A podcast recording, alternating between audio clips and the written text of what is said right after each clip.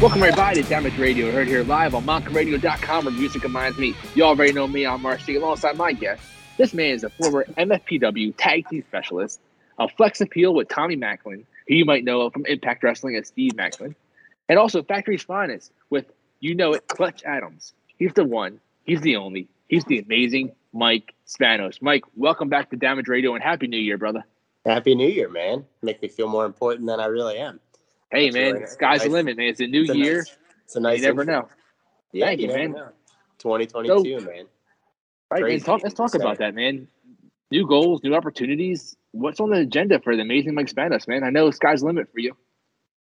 Yeah, you know, I mean, personal life, like in my my shoot job, I, I got a couple opportunities for potential new positions there, which is cool. So professionally looking to to grow that way. And then I also am looking to get in better shape again, more possibly ring shape again, maybe flirt with a little comeback, maybe have a match or two, see how I feel. I always have a good relationship with, with my old school at the Monster Factory and Danny Cage, and I, I run into a lot of guys that either currently train there or pop in and out, you know, from time to time. I see them. Hey, let's rewind that a little bit. Let's rewind that a little bit. You think about cutting back into the ring? Possibly. I've been feeling good lately, man. I mean, I did tear my ACL last year, and it's been about a full year recovery now, and I recovered really well from that. I was playing flag football for a while, for like a couple years in a league, and I tore my ACL around. I guess it was around this time last year, like January, February ish. It was just outside. It was in the snow. I planted funny and I tore my ACL. Had real successful surgery. The rehab went great.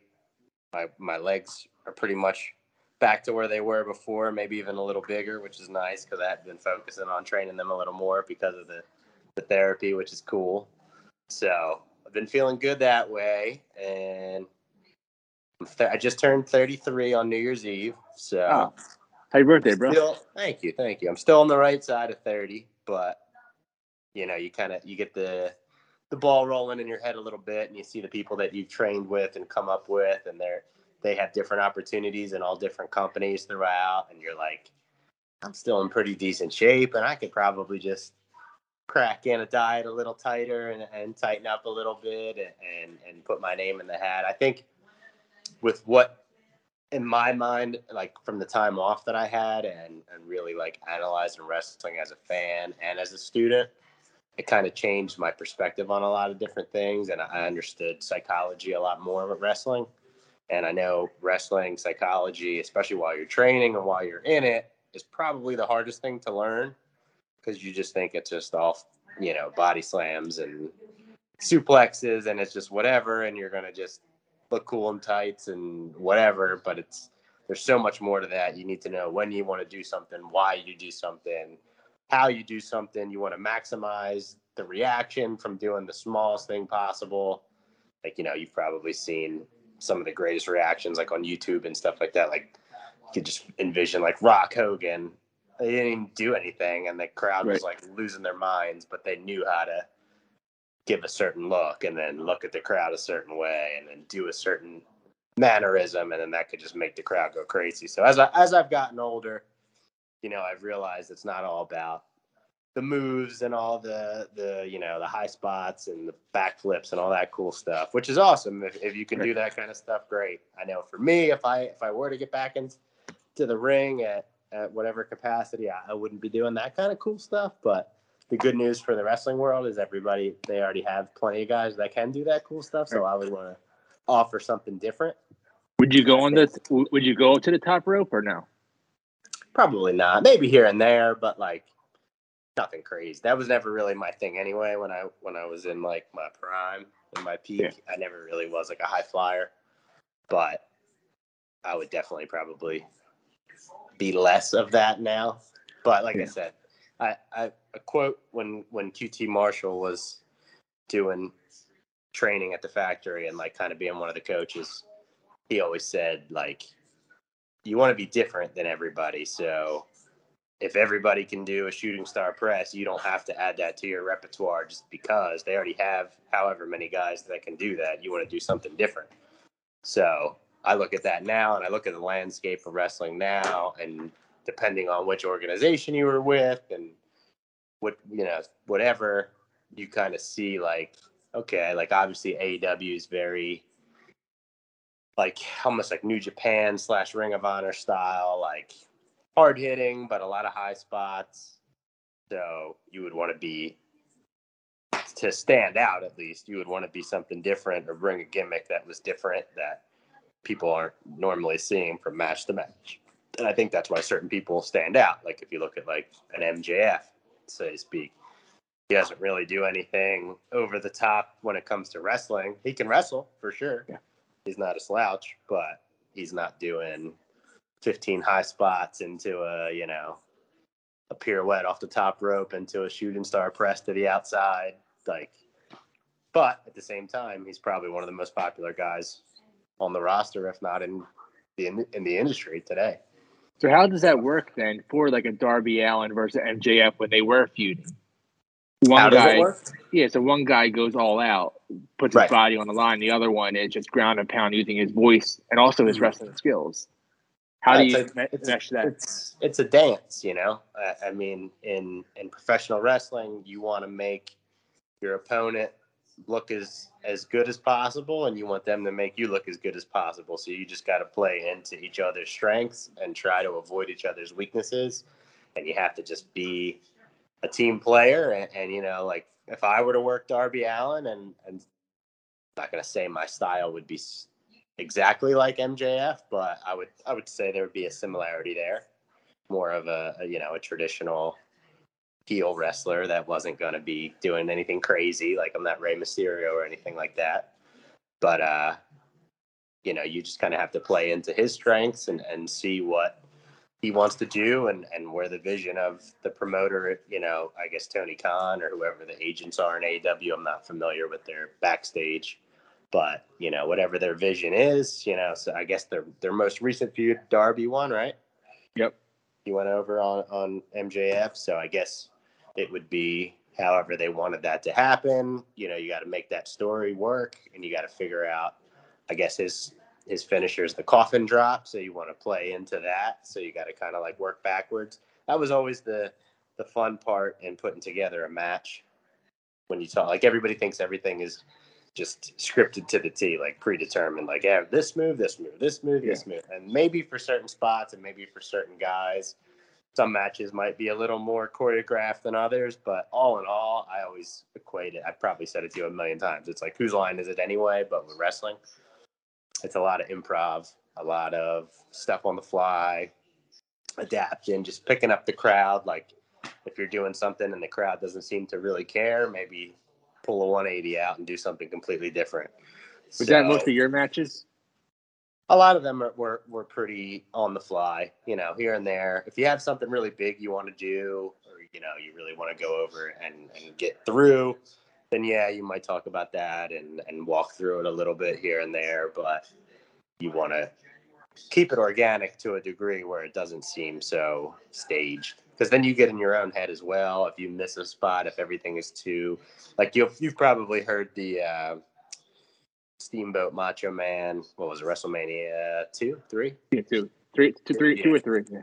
But um, they they always say that Macho Man was like obsessed with that match to where they like literally had numbers for every sequence of everything, and it ended up working. But not everybody's Macho Man and, and Steamboat. So when you miss a spot or if you miss a number or whatever, however you were to do it, you could get in your own head and and a lot of times that does throw you off and then you're like oh no i missed this or we messed that up and then sometimes you want to try to get back to that and then it, it gets sloppy but dan danny cage always used to say and it was it was a good point he would say no matter what happens in the ring if you get lost or if you mess up or if you miss a spot the audience doesn't know what's supposed to happen or at least know what you two know necessarily in the back or the, what the promoter knows. So don't really lose your mind if you miss a spot or, or botch something.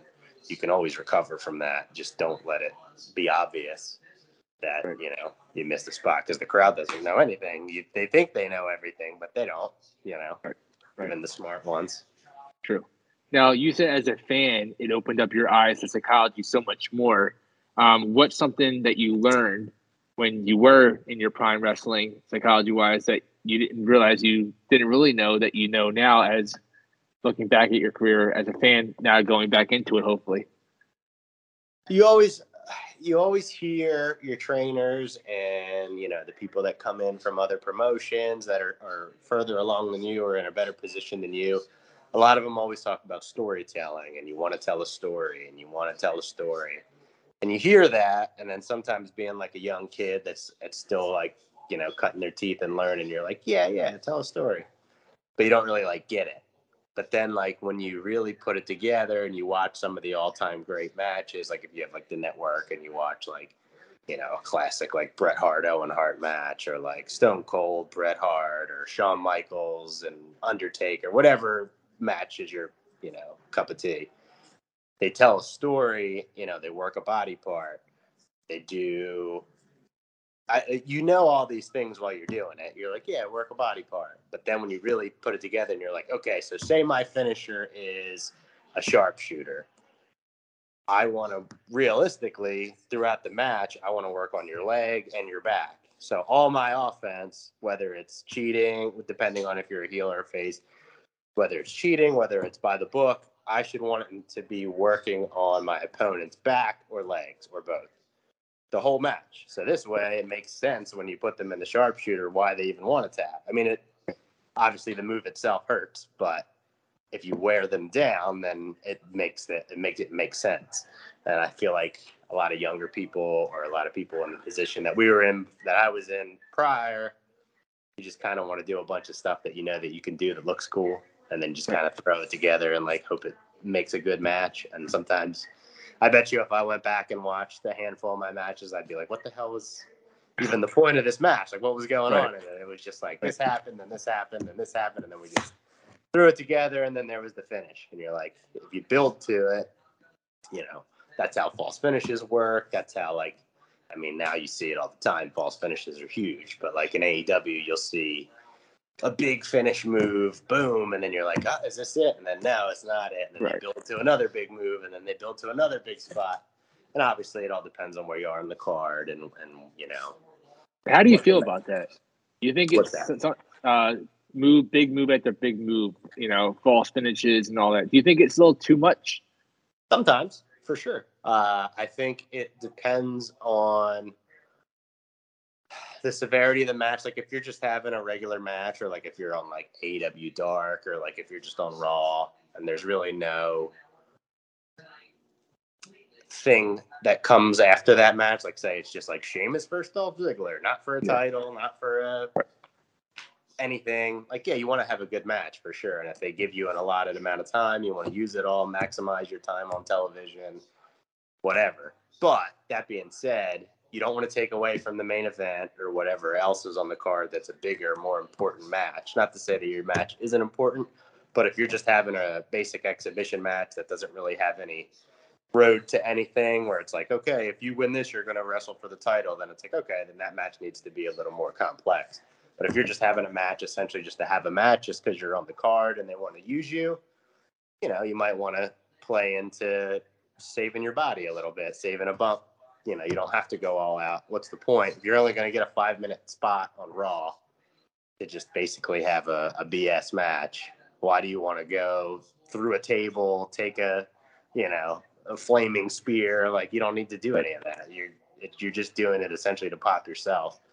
And the, the name of the game is obviously longevity. The guys who could stay in the, the ring the longest for the longest amount of time. I mean, look at a guy like The Miz he doesn't really do anything other than talking exceptionally well. He's not a, a great, like he's not a a shoot wrestler. Like he didn't come from that background. He's not a crazy high flyer. But I think what just this last year or two years ago was his first like major injury in like twelve years or oh, something oh, yeah, crazy like that. And you're like, well, he keeps himself on TV. He keeps himself in the loop. He does his his you know whatever WWE needs him to do and he does sure reality show. I'm, I'm gonna say I'm sure that he's made a, a, boatload of money from that because of that reason, as opposed to somebody who might technically be a better wrestler or can do a hundred more high spots cooler than him, but you know they get hurt and then maybe they they fall out of favor with management and then they end up getting released or whatever. Maybe they just have to stop wrestling altogether because they have a severe injury. Like you never know. Right. I think um we were talking about storylines. The the last storyline that I really enjoyed in WWE was the CM Punk John Cena one when it was in That Chicago. back. Yeah, in 2012 I think it was Money in the Bank. Yeah. When if if if Cena lost, he's fired. If Punk wins, he takes the title and he, he's leaving WWE. Mhm. And I remember that um, Cena stopped the ref from, you know, having a disqualification. Told McMahon, we're not ending it this way. He gets back in the ring. He gets hit with the go to sleep. One, two, three. Punk wins. And then um, McMahon grabs the headphones from Jerry Lawler and says, send down that, that, that Del Rio guy. Have him cash in right now. Boom, done. And then he runs out and, and you know, in the stands, blows a kiss, and it, it ends. Right. Like I haven't seen that much suspense and that much when we know what's going to happen. I haven't seen that much passion in WWE since. Like they actually would- got that would- on. That would probably be my biggest criticism of WWE is their their writing and their producers. And it's like I, I've been there for extra work and I, I know that there's people that are well beyond their years that are, you know, like like a recently released like William Regal, like a person like that that knows wrestling in and out. And they're they're only doing the best they can with, you know, telling them the guys what they got to do in the allotted time that they get. But I don't know what WWE's deal is with their writing in terms of like creativity because it's just like it's just not there right now and it's not the talent's fault in my opinion because I think more so than ever in the last handful of years WWE has had probably some of the deepest rosters in their history from NXT all the way up you know anybody on any roster could potentially be a main event person because they had that thing for a while where they were signing well established stars from around the world and from other promotions like that was like their big thing. And i don't blame them per se for not being able to get a good storyline. I mean you can only do so much with what you're telling you know like if your boss only gives you a a hammer and then he wants you to build Well, look you at where look at where NXT was compared to what it is now. yeah Like then, what? and Uh, Nakamura showing up out of nowhere. Kevin Steen Kevin Owens showing up. It was hype. and that now look at was and that was from what I know, you know, from the knowledge that I have, that was main, mainly because Triple H was in control and had complete creative control, and Triple H knows wrestling and he knows how to put together a show and he knows how to build a roster and and build young guys up and and keep established guys relevant. And NXT was thriving for a long time up until Right. more recently. I'm not saying that the new NXT doesn't have a shot, but you can tell it's got a more WWE vibe to it now, to where it's more produced. And I think WWE really lost a lot of kind of their balls a little bit. I don't know if it, it just comes down to their contracts with different companies. Like now they're with Fox. I don't know. I know personally, but I would say now if I were to ever have a tryout with WWE down the road and like you get to do your promo time, like that's where I would personally thrive in and, and I would really dig in and and kind of say some statements that would make people be like, Whoa, did he just Right. say that? And I'd be like, Right. Yeah, I did. I did because this is what this company needs to get back on the map because there's no reason it's not on the map, it's WWE. It's the Right. you know, the show, essentially. Well, you said uh, Triple H knowing the game. Well, around our way, uh, Mhm. Danny Danny Cage knows his game. Um, Yeah. knowing like what you said, how you're thinking about coming back now, do you put all your trust in Danny Cage and of where you you want your career to go, or do you have more creative say now in your eyes, knowing that you know this is your last chance? Um, if I were if I were to decide to definitely come back and and do a little run to try to get a try, I mean, I have connections pretty much in every major company. I mean, ROH just kind of went under, but I knew that I knew people there. I know people in Impact, I know people in WWE, and I know people in AEW. not saying that they could just get me a job easily, but potentially they could maybe get me my foot in a door somewhere. So I don't necessarily like have to hang on on Dan, but I would want to go to. Like what essentially what I'll probably end up doing is I'll go like I was telling you on the phone the other day. I might go to the factory. I was was supposed to be tonight, but I was a little under the weather a couple days, and you know with all the the COVID scare, I didn't want to go into the school tonight. But um, I would want to sit down with him and talk to him because I have a couple ideas of what I want to do. We've talked about it. I'd like to do a podcast like we're doing now, um, and then be able to talk to other people that I know or that are trying to come up. You know, whether it's through the factory or, or through friends of friends, however that is. I think that obviously podcasts are huge right now, and you never know if a podcast was good enough a company like WWE or AEW might want to even employ right. you for, for that. True. And you talk to their people or just cover their product, whatever. So that's always a possibility. That would obviously probably be where my girlfriend and family's preference would be because it would save right. my body, obviously. But I would also like to think that I still have something to offer to the wrestling business from what my strengths were. And I would like to try to have a tryout, whether it be at one of those top promotions, to see if I could still hang and, and still go. And like I said, it's it's a different game. Do I think I, I would go in there and be like a you know, like a ricochet or somebody like that? Like absolutely not. I wouldn't be doing these like amazing all breathtaking moves. But right. that being said, a lot of guys that had success in, in the history of the business didn't always do that. Look at your But you're still in shape too yeah, I'm still in decent shape. I could I could drop a couple couple percentages of body fat to get myself back to where I was, but I'm still in pretty good shape. I'm about 20 I, I fluctuate from like 205 to 210. The heaviest I ever was when I wrestled was like 220. But that was like just eating all day. I didn't have to worry about anything. I barely, you know, I just worked at like a server job at night and I would just go to school so I could just eat and work out all day basically and train. So what's keeping you hungry to want to come back? Did it not? Did you not end on your own terms in the professional wrestling business? Well, that definitely. Yeah, that definitely. I mean, when I hurt my arm, um, I did try to come back, and it was an exciting time at the factory. Uh, Damian Priest was there. Um, Matt Riddle was there. I actually got to have a, a fatal four way with them in one of my matches back. But my issue was it was so soon after my injury and learning how to to deal with my arm that I didn't have the same confidence that I had, uh, uh, you know, prior. I was favoring my arm a lot, which was causing me to like take bumps imp- improperly and you know chip up my elbow or whatever on my other side. So then that's going to lead to another injury, which you obviously don't want.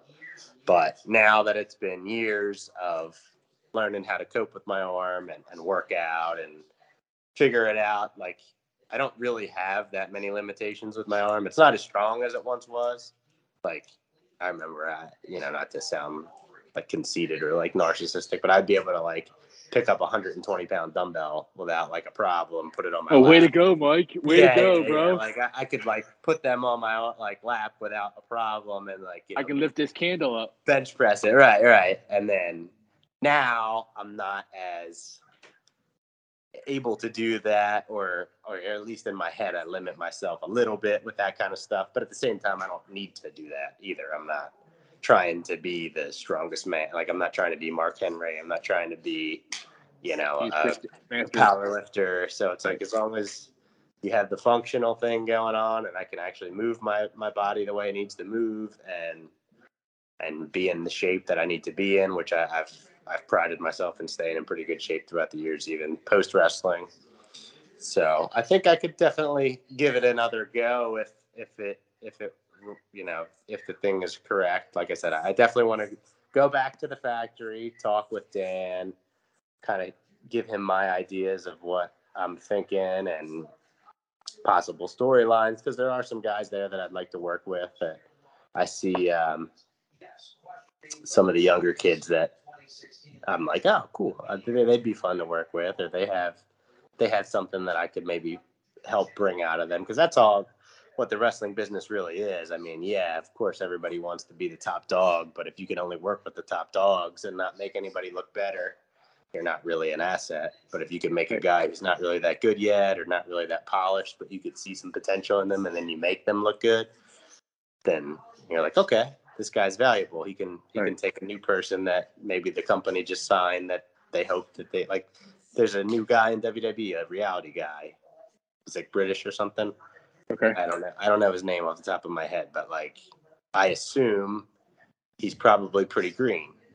So I think he just had a match with AJ Styles or something like that. So they're having a guy like AJ who can do everything and anything in this business, and he's gonna help this kid, you know, cut his teeth and get more polished. Right. And I think, especially in where I'm at in my career, I'm not trying to be like, you know, like I said, I'm not trying to be like a a death match guy or like a, a crazy high flyer guy to where like I could actually teach people, you know, the ropes, so to speak. Right. So, well, confidence is key. Like you said, confidence is key. Sure. Now, your mind and overthinking will have to come into play because of the injuries that you do have. So when that you you do come back, that music hits. Is there are there going to be any jitters?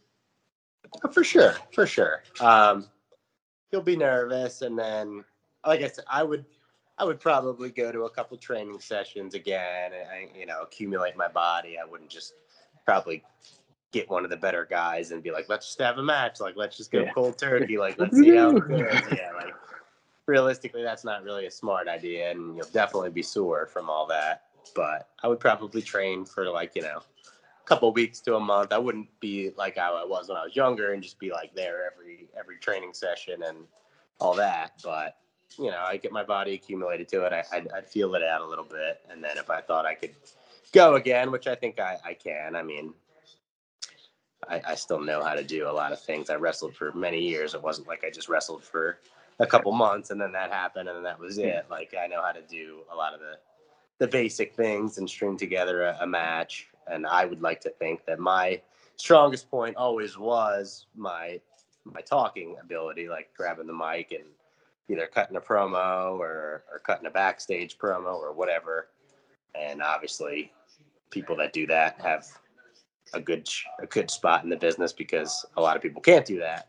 It's the same thing with the other people that can do the crazy backflips and all that. A lot of people can't do that, so they have their spot on the show, and then a lot of times they can't do the other thing. So, you know, it's like any other sport, realistically. Like power hitters usually in baseball, aren't usually base stealers because they're usually the guys that are the bigger guys on the team that are trying to hit a ball yeah. 400 feet. And same thing with, you know, running back's probably not going to be your punt returner because he's too bulky. You know, they different things like that. Right. Well, you said like you know, um, coming coming back, you definitely want to test out you know your style against some of the young guns there. What who's one guy from your past Monster Factory graduate whether in AEW or WWE, that you'd want to grit your teeth with and get back in the ring with, and maybe even start a feud up or reunite a feud, or maybe a, a former tag team partner even. Like, who do you think would be the there's, best for Spanos? There's a lot of guys that would be fun. I, I, I obviously, I think people that know me would probably think I would like to say Steve right away.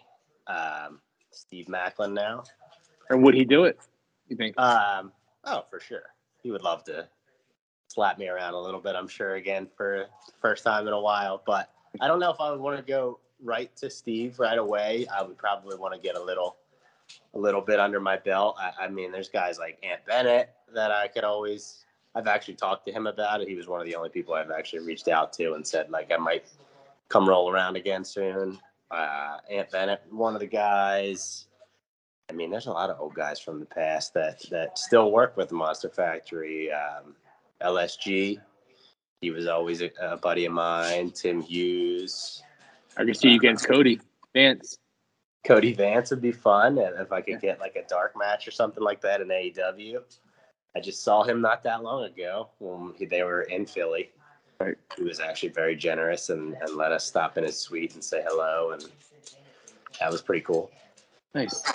now, has any of your friends changed at all since getting to the top the big leagues, or have they all been pretty humble and? Uh... Um, from from what I can see, they're all pretty much the same guys. I mean, I obviously would see Damian Priest and Riddle a lot more because of the factory. So we were never really like, you know, bestest of best friends. I was pretty close with Damian Priest when he was there. Um, he was kind of like a coach in a way. He was a coach towards the end. Right. but anytime I reach out to him, he always responds. I mean, I'm I'm very proud of him, and and he has such a good story, and he's such a good guy that it's not hard to root for him and see his success and be happy for it. Like I'm not one of those guys that's like, oh, yeah. I'm jealous of him, and I hope yeah. I hope he doesn't get where he, he wants to go. Like I want to see him win the title and and get a, a long title reign, and you know all the benefits that come from that. He's a great guy.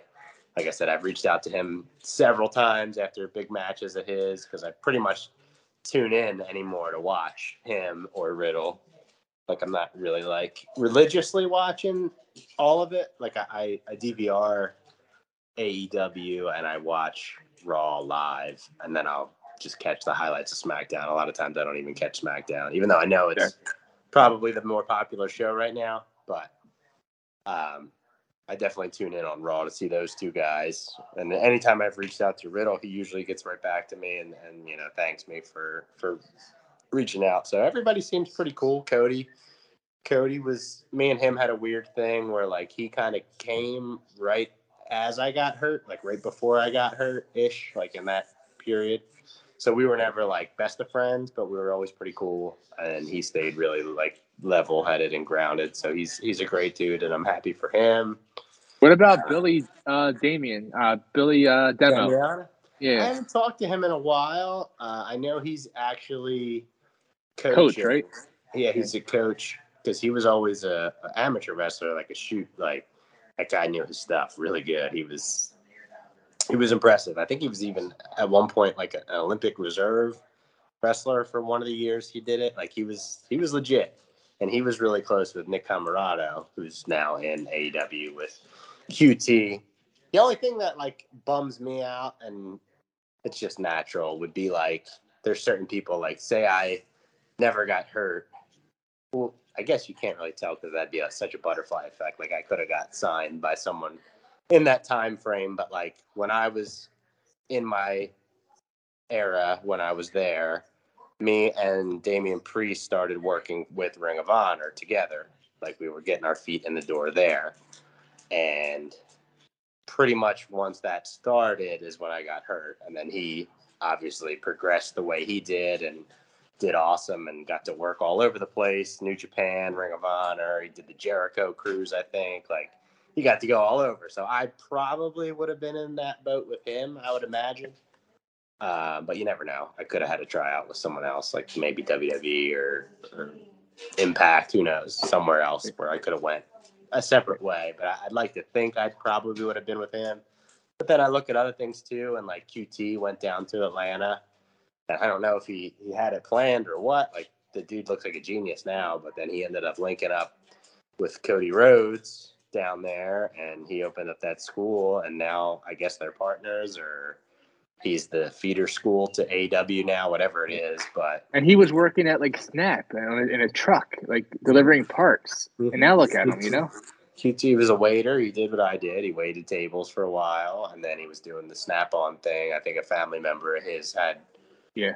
in with that, so he was doing that for a while, and I think he was making a comfortable living. But he always wanted to to make a living in wrestling, and then I know he said he wanted to open up a school, which I'm sure a lot of wrestlers want to do that because if you can make it work, it's awesome. And then he obviously linked up, like I said, with Cody Rhodes somehow. I don't know if, like I said, I don't know if he he knew that Cody Rhodes or like uh, whatever the situation was, but they linked up, and I guess the rest is history. They're they're friends in real life, I assume, and they, they work together. And and QT's a producer, a wrestler, a trainer. You know, You were so- you were you got a chance to get in the ring with Paul Wight on a Yeah. pay per view match Yeah. with You got, you got Scorpion Death Drop by Sting. Yep. that was always my guy Punk. growing up. Sting. So yeah, you got to have a match with Punk. Sting was always my guy growing up, so I I would be in complete fanboy mode if I got to work with Sting in any capacity. And that's one thing. It's not, which is not history. Your career, your career is still question mark. So you know, time will tell. I mean, for a while, for a while, I was I was content with being done, and I was like, you know what, I'm good with it. And then you know, you get older and you have different life experiences, and you have different professional experiences, and then you know, I always still watch, and like my girl will always say, like, you really do love that show. Like you you still watch it, and like I could see like if someone does something cool, like you kind of light up, and I'm like, oh, I'm always gonna be a fan, like I'll never stop being a fan. I had an emotional bond and connection with my father and my grandfather. We always watched WCW and WWF back in the day. So that'll always kind of be a part of me. And if I ever have a son one day, and maybe even a daughter, because women's wrestling is huge now, maybe I'll be able to pass on that tradition with them too. And so that was always like a thing in my family. I, will still, my dad will still come over and we'll pop something on, whether it be like, you know, a wrestling documentary or like I'll pop on the newest episode of like AEW or something. So there'll always be like in me a, bu- a bug that itches and stuff, but then part of you has to also look after yourself. And I had a few concussions in my day. I obviously had the arm injury. More recently, even though it wasn't wrestling related, I had a knee injury. So, you know, you know you're not made of steel and you're not indestructible. But at the same right. time, you got to be smart and know, you know, what you can do well, what you can't do, how to maximize it if it's possible. And maybe it's not. Maybe I, I go back and and then I gotta go. Well, maybe this isn't what I want to do, and then I gotta, you know. But then that then I could transition that into potentially like a podcast because yeah. I, I love podcasts as well. I would say wrestling and podcast for whatever different, you know, they're all different topics that I listen to, but those are two things that are pretty hot right now and and pop culture in general. And I think everybody's probably starting podcasts these days, but all it takes is the right flow to catch on or the right person to hear it and and like how your your style is and liking what you're saying and then you can get a sponsor or you can get like i said maybe someone from wwe hears you and they go wow i really like that so let's see if we can get in contact with this guy and maybe get him on the payroll and he could do backstage like you know, you never know. Yeah, that's true. now, you know, it, it is a brand new year, 2022. Uh, predictions for professional wrestling. Let's start with AEW. You got your world champion, the Hangman, Adam Page. Uh, world champ for the women's is DMD, Dr. Britt Baker. Tag mm-hmm. team champs, brand new, Jurassic Express. After Just that won. crazy on TBS, last night, that gave me mm-hmm. PTSD seeing. I bet. I was like, I oh bet. my goodness, his arm is not in the right direction right now. Right. And I was thinking about my night, and I was like, Whew, his was cooler looking because he did like yeah. a cooler move than mine. But I was just like, oh my god, that poor guy. Yeah. I know what he's going through. He's got to get rushed to the hospital. He's gonna have to get emergency surgery, depending on what doctor, you know, what their schedule's like. He might have to wait overnight, so he's gonna have to get drugged up and go to sleep and then go, or they might be able to just rush him in. But he's gonna have to get emergency reconstructive surgery because that thing wasn't facing the right direction at all. I don't know. So, knowing from experience, how long is he out for? Probably. I would say um, if he's a freak and everything was good and there was no nerve damage and, and he could get into a therapy and stuff, I would say a minimum six months, a minimum. But you got to figure it depends on how severe the break was, what the reconstructive surgery is going to be, there's nerve damage. Like when I broke mine, I was lucky. I still had all feeling my, hand. They say a lot of times people have issues with their hands and they can't squeeze, they can't close their finger. So you don't know if something like that could have happened, where he's going to have to not just learn how to move his arm again, he's going to have to learn how to move his hand. So it all depends. I, I didn't really hear anything today about it. I just know that everybody was really bummed out for the guy because he seems like he's a great guy and he's obviously a really good talent. So yeah, they were on fire. They were they were really getting themselves over. So it really it really sucks to see something like mm-hmm. that. You never want to see anything like that, even right. if you don't and, like the person personally. You don't right. And another person on fire uh, who just won the TBS champion, uh, Jade Cargill. You know, mm-hmm. she went through that tournament. She's She is a beast. beast. I actually I had my girlfriend watching her last night, and I was like, "Look at this chick." I was like, "She looks Right. like if she just did a diet for a week, she could go on stage and do a bodybuilding show." That's like, what I'm saying. I was like, "She's incredible. She's a, a, Right. a freak athlete in her own right, and it's cool. She had her daughter there, and I guess her boyfriend, her husband, whatever. That was pretty cool." And then to, to add it out on the last chant, the TNT chant, Cody Rhodes, who's going to be versing um, Sammy Guevara again for a return match on this Mhm. Saturday coming up. So those are your champions from AEW representing your brand. Your roster is even better because you got Adam Cole, you got the whole Undisputed Era back, basically uh, Bobby Fish, Kyle O'Reilly, and Adam Cole.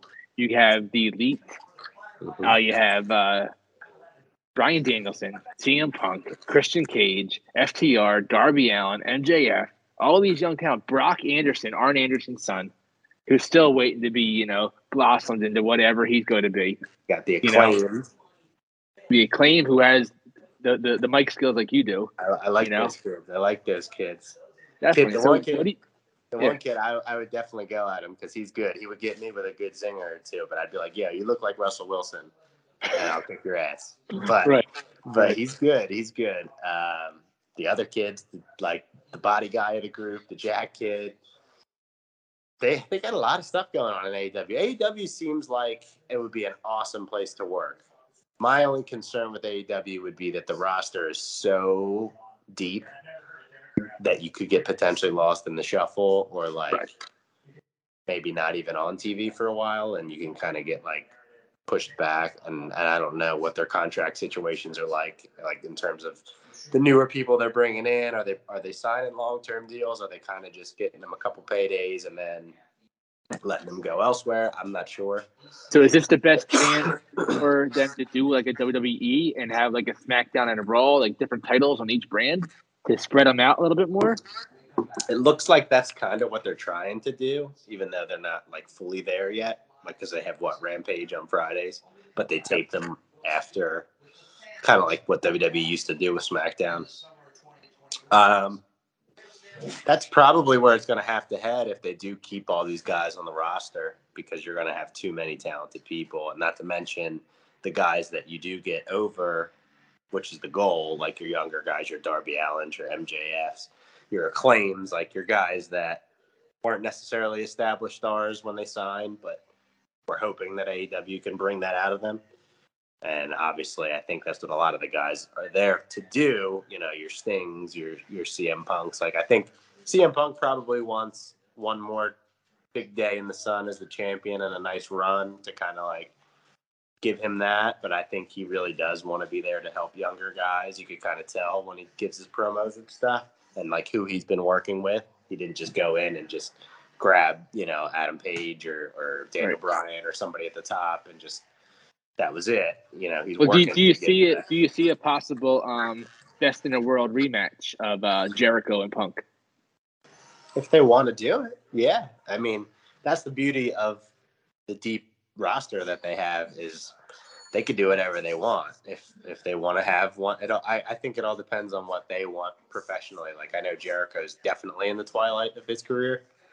So it all depends on kind of like where he's looking to go. And like I said, I think a lot of guys kind of want to work with younger guys and just do that to kind of pass on the torch on the way out the door kind of deal while still being a part of something cool and help build something like AEW up.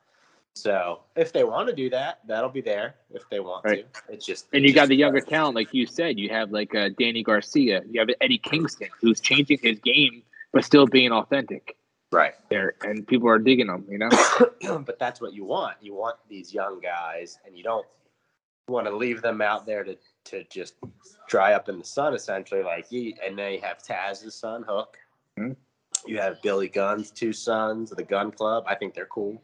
I Yeah. like what they're doing. The one's about to be on a reality show I saw the other night.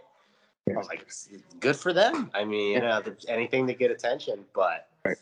They have a lot of young talent that they're going to have to mold and grow because young talent is cool while it's young, but you don't want it to just get stale and then kind of just expire because then it just wastes it and then they could so potentially that go that's somewhere. that's one thing that you have uh, on your radar that you're unsure of what they're going to do with all this talent that they're signing. Mhm. I think because it seems like they have the right kind of minded people in the right positions of power in that company, it looks like they're going to do the right thing and do their best to develop the young guys and and try to make new stars because that's the name of the game.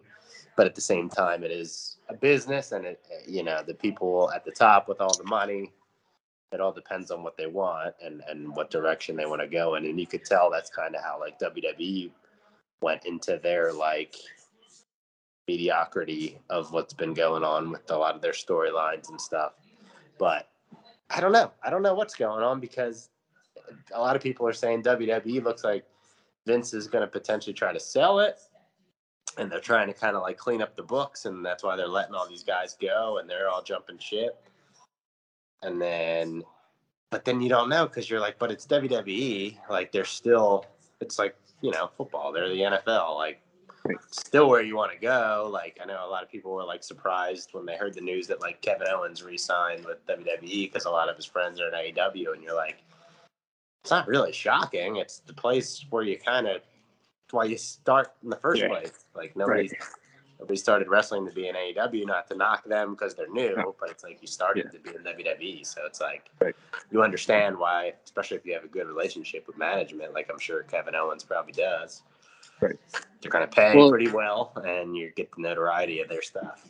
Well, one thing about WWE I want to talk to you about is they're finally going to give us Bobby Lashley versus Brock Lesnar at Royal Rumble. Mm-hmm. What are your thoughts on this? Is it two guys who are in, in the MMA field, UFC field, two big guys that you know can definitely go at it? What are your thoughts on finally doing it at the Royal Rumble based on a WrestleMania? They definitely did it right because Bobby Lashley is pretty much at the top of his game, at least in his WWE run.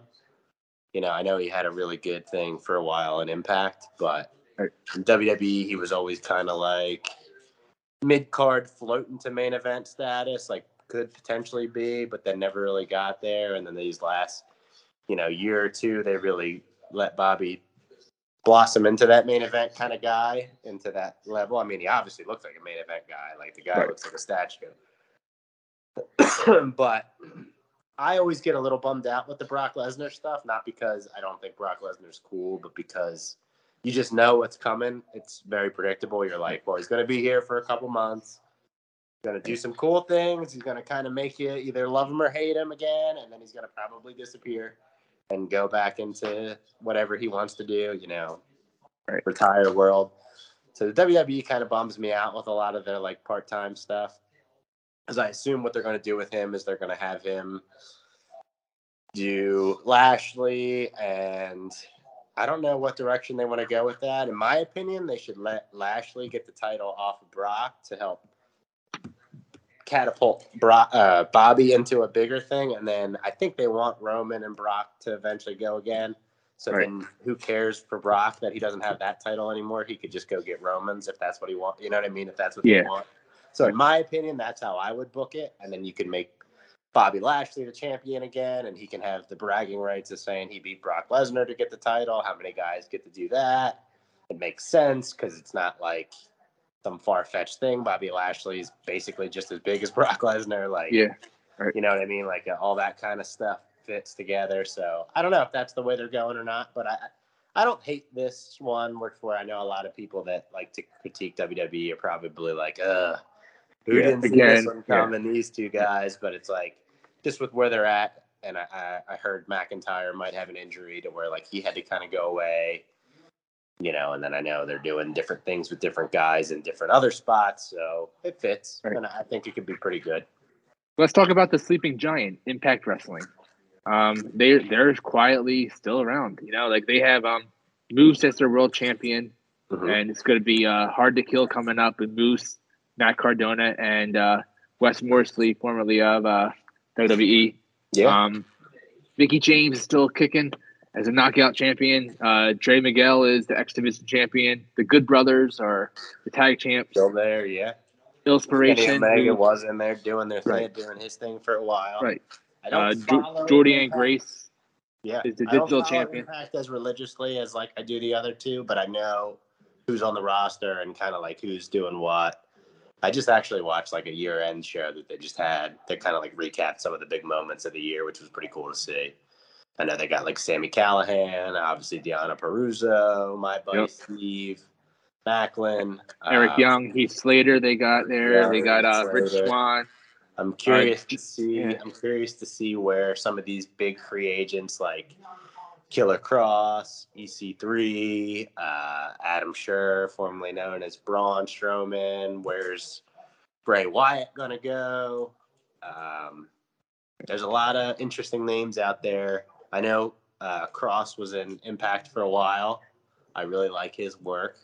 Um, I like that he does his own YouTube channel too, and he makes like creative promos and stuff. That's a little different. Like I said, Yeah. you always want to do something different. Uh, Or even the EC3 Briscoe brothers. Where's yeah, the Briscoe, brothers? brothers now? They're going to be around. Uh, I know Jay Lethal just went to AEW, so I'm sure you're going to start seeing these names pop up in Impact and and AEW and maybe even WWE. I'm not sure if WWE is still taking guys like that from the Indies right now, or they're trying to just find you know lower level guys like a me that Right. can, they can Ah. make into a star. Never know. But Yep. You never know. Well, la- yeah. Well, last topic. Uh, my God, the the re- recent WWE releases. Um, Samoa Joe, William Regal, Road Dog, Allison Danger, Steve Corino's uh, sister, uh, Scott Armstrong, longtime employee there, Gabe Sapolsky, former ROH uh, booker, um, Ryan Katz, who's been there forever and was in XPW and uh, the MTV thing, um, Ryan Singh, who was Great Khali's manager a Mhm. while back. These guys get released. You got to be chomping at the bits right now if you're AEW to get like a William Regal in there or get a Samoa Joe or even Road Dog is going to follow Kit James, you know, and Yeah. Billy Gunn. What, what are your thoughts? Uh, this goes back to kind of what we were talking about a little bit ago. I don't. Is WWE trying to maybe clean up their books to sell? Um, are they just completely going into a new business model where they're just trying to get rid of a lot of their older, you know, whatever that business model was to get like a fresh start? I don't know what they're doing, but they're obviously freeing up a lot of uh, cap space. Uh, I don't know if that means they're going to be giving out bigger contracts to their better, you know, they're they're they're more, you know, your Seth Rollinses, your, you know, so they don't lose people to AEW. I don't know, uh, but it is definitely an opportunity for all the other promotions, even the indies. You know, you could do a Cody Rhodes style thing and bank on yourself for a little bit, and and just see what everything is has to offer out there. Because right now, wrestling is a pretty pretty cool thing again because AEW emerged and you know the internet you can stream uh, New Japan and Impact and you could Ring of Honor while it was out. So it's it's a different ball game now as it was maybe say 10 years ago where it was like pretty much WWE was the only show in town and it was like even if you don't like what they're putting on TV if you want to watch professional wrestling that's kind of it's like watch it or don't like if Right. you want to watch wrestling that's what you get. Right. Now but what's one name on there? What's one name on there that that you want them to go somewhere? Like, is there like a, is it a William Regal? Is it the Samoa Joe that you want back in the CM Punk era feud? Or just to see like where they could go. yeah, what's one guy that you're chomping at the bit that you, you hope he goes there? Hmm.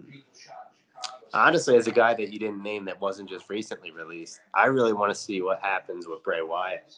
Hmm. I think Bray Wyatt is a generational style talent. I think he was insanely creative. I think he was very good at what he did with his gimmicks and promos and all that kind of stuff, and just that everything. It's just this whole package, just look, everything.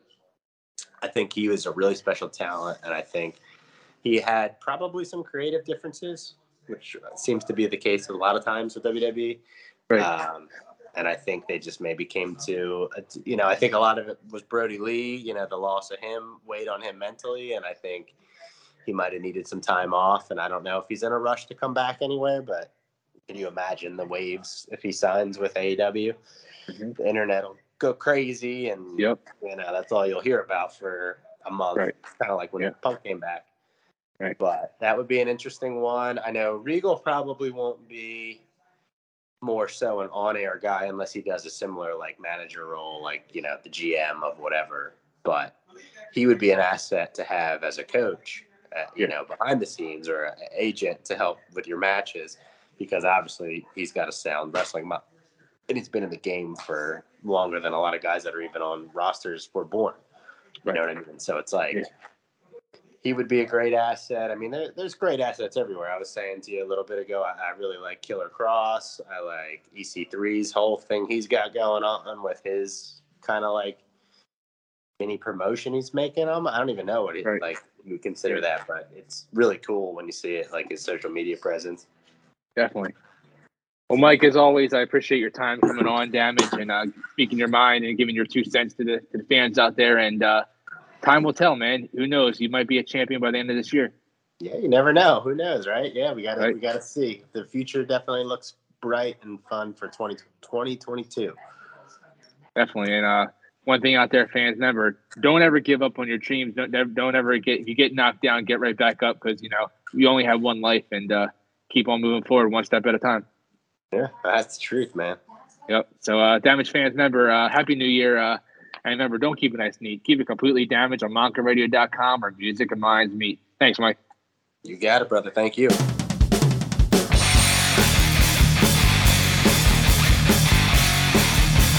completely damaged. Completely damaged.